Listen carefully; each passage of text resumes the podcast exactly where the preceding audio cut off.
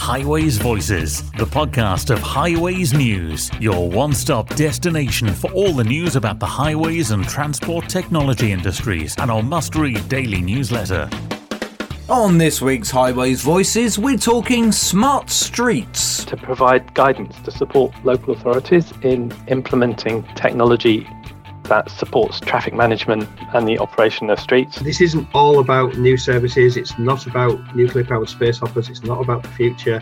In large part, it's about how we do the jobs we do now better. The Connected Places Catapult and Transport Technology Forum are working together to deliver the manual for smart streets to help local authorities get the most out of new technology. Get connected with their thinking on today's Highways Voices. Highways Voices, the podcast from highwaysnews.com. Daniel Hobbs from the Catapult and Darren Capes of the Department for Transport to come, but first here's Adrian Tatum with his take on the biggest stories we've run over the past few days on Highways News. Liverpool John Moores University has been named as one of the five recipients of the WJ Group sponsored Elcrig Steve Berry Think Exceptional Innovation Fund that was set up last year. The fund was launched to help sponsor further developments in the road and highway sector. products by Liverpool John Moores Community Models, the Fitzpatrick Advisory Company, Connor Specialist Paving and Tapgrid, and NY Highways will each receive a cut of the £150,000 fund following an extensive judging process. Liverpool's John Moores University will be using the fund to research how spray applied asphalt preservation technology can extend the life of trench reinstatement. Specifically, the team will examine the efficacy of using an emulsion based product personally developed as a preservation treatment overspray. This will be applied on both the insulation and the surrounding areas to seal cracks, microcracks, and even connecting voids for pavement long lasting reinstatement. Technology and air quality experts have teamed up to develop a new system that can provide the public with granular street level air quality information. Members of the PASS consortium plan to pull together data from air quality centres, road traffic weather, geographical and spatial information, and apply artificial intelligence to deliver live and predictive data at a granular level. This information could then be made available via a mobile phone app and website to enable the public to plan their routes to avoid air pollution. And also this week, the number of cyclists has surpassed that of motorists on several A roads in the UK, according to the Department for Transport data for 2020. In London, 87% of traffic on sections of its Lambeth Road consisted of cyclists, while in the city, Royal Mint Street has registered 81% of cycling traffic According to the Sunday Times, other four locations across the capital reported peak cycling numbers between 55 and 63%. Thanks, Adrian. That's only a snapshot of what we report on the site. Just as an example, in the week from the 10th to the 14th of January, we ran 49 different stories about highways and transport. We are the only place you need to go for everything you need to know.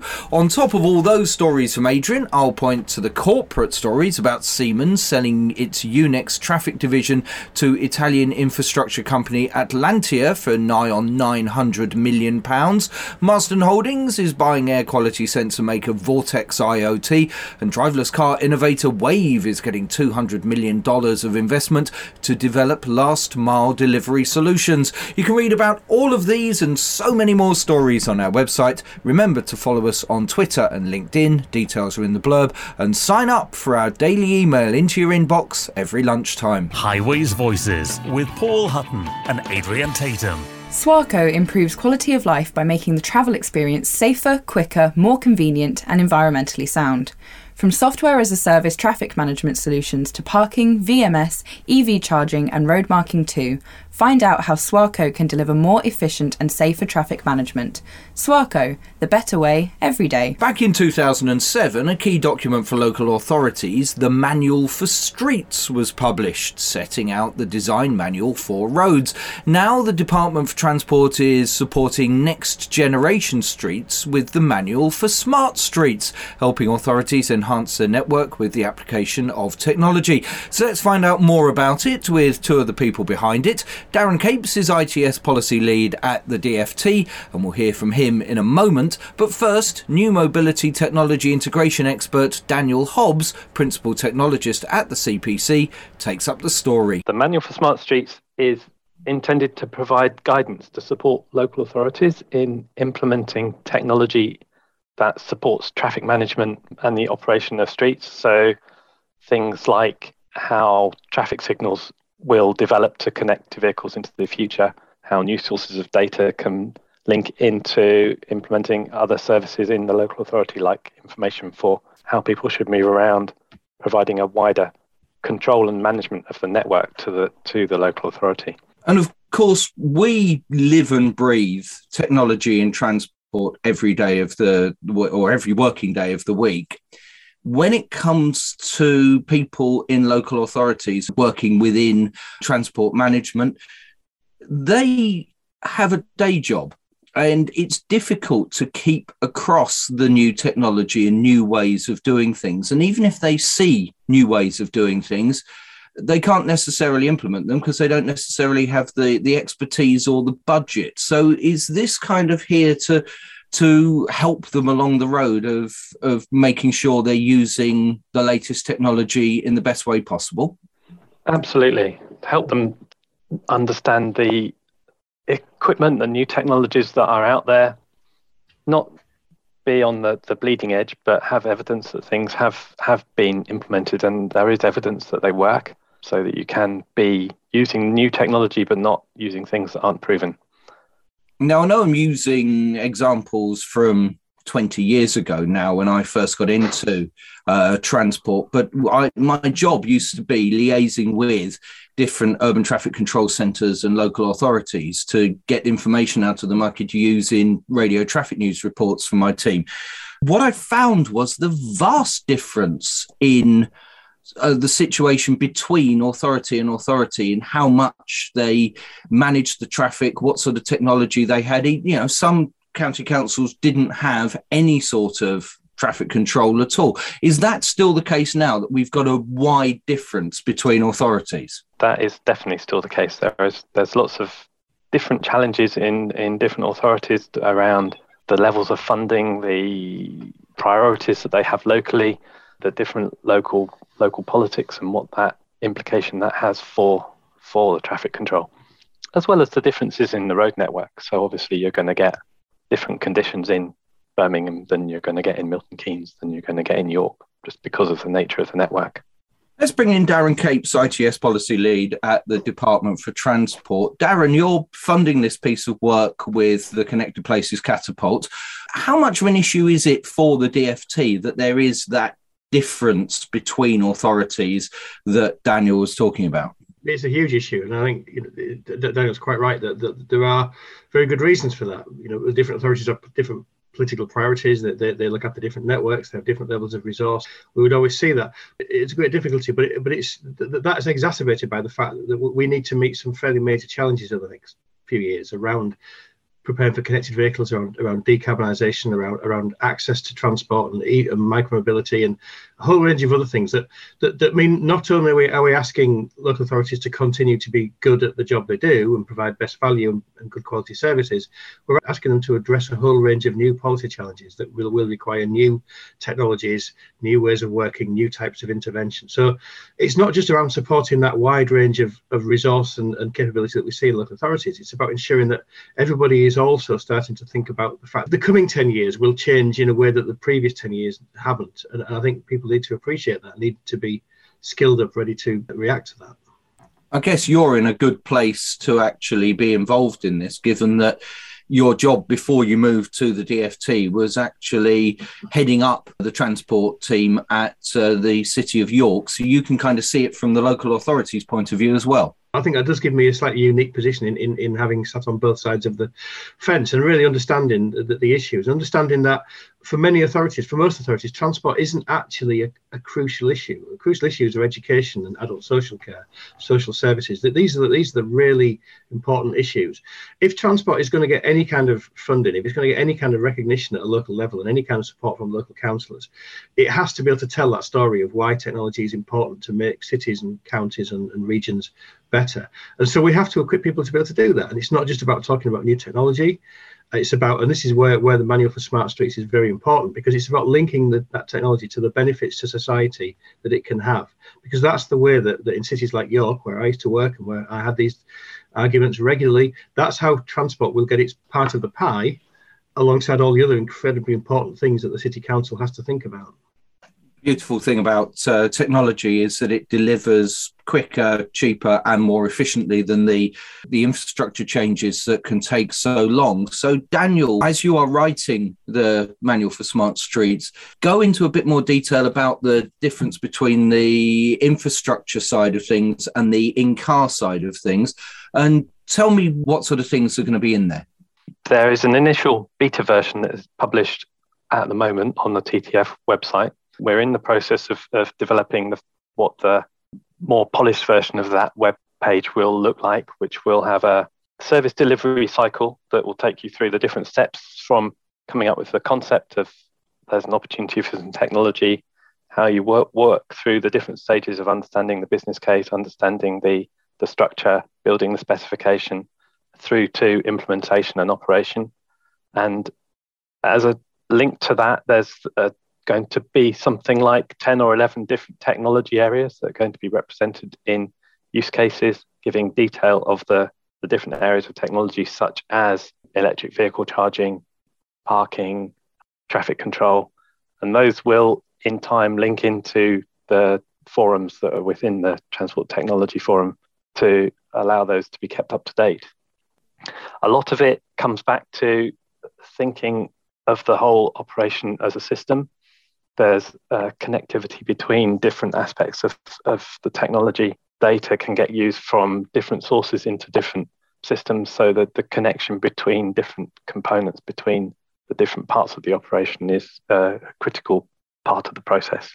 You've obviously been talking to local authorities in your work doing this. What's their reaction been? My whole working life really has been supporting local authorities in, in delivering technology into this field. So I started off working with the traffic control system suppliers, implementing traffic control systems, and then went into consultancy helping different authorities implement their systems.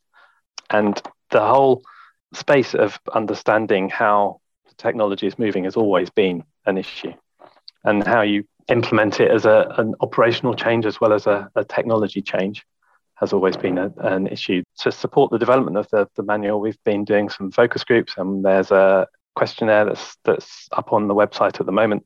We're getting very positive feedback from what's coming back through that approach at the moment. Everyone is looking forward to seeing the full set of data out there. So we're all looking forward to, to, to getting it all together and, and published. Darren, there's also publication on the gov.uk website called the Manual for Streets that's come out of the Department for Transport. Um, how does the Manual for Smart Streets fit into that? Yes, you're right. The Manual for Streets has been around for a long while now, and, and colleagues who work in local authorities who, who deal with actual civil engineering engineering and design of, of streetscapes it, it's that's been a crucial resource for them for a number of years and and in some ways in developing the manual for smart streets we've been, been looking across slightly uh, avariciously at that and thinking that's exactly what we need for, for technology. We need a guide, which is the go to place for people across the country in this sector to look at. And the Manual for Streets really, it came out as a government publication. It's been around for over 10 years now. We're currently working with the Chartered Institute of Highways and Transport to produce an updated version of it. But what it really does is it brings together everything you need to, to know and think about and understand to start to design urban streetscapes. So to think about everything such as road design, placement of street furniture, how you build a good quality urban street. And it doesn't contain an awful lot of detailed guidance. It, it signposts you to where the guidance is. It doesn't contain detailed specifications for how to set out uh, a curb or to construct a, a, concrete bollard or whatever, but it tells you where to go to find that. And it tells you how to bring all those different elements together to create a good quality street. And, and thinking about the, the manual for smart streets, this is trying to do the same thing for, for the digital street. It's about saying if you're in a local authority, if you're thinking about implementing digital services, if you're thinking about how you move forward, thinking about meeting some of these wider aims that you will have in your city, the manual for smart streets will guide you through the whole range of processes that you need to deliver those services and those use cases. And it will tell you the things you need to know. And it won't necessarily include all the detailed guidance, but it will signpost you to where you can find that. And it will give you confidence. And certainly, as Daniel said, the, website is, is set out to be that, that resource. If you follow the work streams on the website, you, you, you are very likely to deliver a good quality outcome. And the, the two sit together, and ultimately, I think there will be companion documents. There will be a set of guidance that tells you how to physically design urban infrastructure. There will be a set of guidance that just tells you how to design digital urban infrastructure. They will sit together, and, and that's really where we want to get to with this. I remember chatting a few years ago to the then president of Adept, who was kind of bemoaning, is probably the best word, the fact that it's not national highways, it's not local authorities that actually build the majority of roads in this country, it's actually house builders. And he was bemoaning the fact that when you get onto the housing estates, any idea of technology or any sort of traffic management protocols at all disappear. Is there a way to actually engage with those sorts of construction companies to get them involved in actually putting technology in? Well, yes, and, and I would push back slightly against that point. I, would I would definitely accept the, the fact that most roads in the UK at the moment are built by private developers. But if you drive around private estates, you, you will realize they all look pretty much the same and they all function to pretty much the same standard. And that's because they are built to standards that are applied by the local authorities. They're built to standards that, that, that have been around for numerous years now uh, in Design Bulletin 32, in the Manual for Streets, in the way that local authorities uh, write their own estate road guidance. Local authorities apply an awful lot of design practice to the way that roads are built, and, and they ultimately adopt them, and they do that on the basis they are built to their standards. Firstly, digital services will happen on a wider scale. So, so somebody building 30 houses on the edge of a town won't build a digital service. They will maybe contribute to a wider service, but services will happen across the authority. So, so there will be a more coalescent, more local authority wide focus led by the local authority. But where people do provide input into services. Where people do provide technology solutions as part of a development using things like the manual for smart streets in the same way that manual for streets is used we need to ensure the mechanisms are there to, to, to ensure that the things they're built are built to common standards. And ultimately i don't think it really matters who provides a service. I think what's important is that they provide the right service that they interlink that data can be shared that, that to the public it looks like a single service that's been been used not a patchwork of different things and that really is where the local authority uh, should be. That's the thing it should be doing. And the type of guidance that we're talking about today is about ensuring that they have the tools to be able to do that. So, to pick up on, on that, Darren, the approach of the, the guidance we're putting together should be such that it is useful to the, those who understand the technology and have got the view of what the technology can actually do, but also to the people that are planning it and managing the planning process so that they can encourage the the developers to access the guidance and build the systems in right from the start. But also the way the technology is moving, it's moving away from things that are embedded in the street towards using data from things that people are carrying. The, the mobile phone revolution is is continuing. The iPhone is now 15 years old. Uh, I think 95% of the population have got a smartphone. Most cars are increasingly connected. New cars have mobile phone connections built in already those are sharing data which provide the connectivity for those uninstrumented parts of the network and allow it to be looked at as a complete network. Darren, you mentioned about the priorities of local authorities being education, adult social care, and transport comes down the list. Therefore, budget wise, that's similar. How are they going to pay for this? Local authorities already spend a lot of money on transport and they, they spend money on providing transport, on maintenance, on, on a whole range of things. One of the things we should be looking at with technology is that it allows us to do the things we do now more cheaply and better. So actually, this isn't all about new services. It's not about nuclear powered space hoppers. It's not about the future. It's about, in large part, it's about how we do the jobs we do now better. So actually, a lot of this should be about saying to authorities, if you adopt the right technology, if you work, uh, uh, follow the, the principles of the Manual for Smart Streets, if you if you think about the future, you can provide the things you do now more efficiently. And not only that, the things that you do in 10 years' time will be different. You will be spending your funding in different ways. You will be maintaining and providing different things because vehicles are changing, the way people travel is changing. The pandemic has shown us that the whole the whole nature of, and shape of traffic is changing. So in 10 years' time, local authority, you will be spending your transport budget in different areas. Now is a good time to start to think about what that looks like. And, and yes, there will be new money. Government will will will provide grant funding. There will be initiatives coming, and, and I'm sure I, I, have no real insight into what they will be, but I can guarantee that, that as as new areas come forward, there will be funding to think about EV charging, to think about mobility as a service. Local authorities will be able to access specific funding, and the ones that are successful in accessing that funding will be the ones that, that are able to put coherent, cogent plans together for how they will spend that money. So yes, it's about doing services better, and yes, it's about accessing funding when it becomes available to address these new these new issues. Daniel, I mentioned earlier about how different local authorities are very, very different in how they manage their traffic, how much technology they have, and so forth. And uh, there might be a fear among some local authorities that those that are further down the line in terms of delivering connected services might suddenly see the manual for smart streets suggesting that they do other things from what they've actually done and they're almost negatively impacted by the development of guidance. How can you kind of allay those fears? I don't think that should be the case because of the the, the structured approach that we've taken. The use cases provide a, a journey through the technology which should work for every, anyone approaching it from whatever state they currently have. One of the stages in the service life lifecycle is always going to be what have I got and, and, how do I connect any new systems to that? We also are designing the system so that people can share their case studies. Learnings that, that people have got from what they've implemented can be pushed back into the system and demonstrate how it can actually be put in place effectively and, and cost effectively. I really like that idea that it's not just a here we are, we are Connected Places Catapult for the DFT telling you what you have to do. It's about here we are sharing the best ideas and local authorities all get involved with us. So here's the really important question how do local authorities get involved and, and really take part in this yeah, absolutely. The intent is that this that what we're, the work we're doing is providing the framework that can continue to be supported and used by the people who are at the actual practitioners as we go into the future. On the beta website at the moment, there's a link where you can share your thoughts on what we've already published. So we'd definitely welcome those.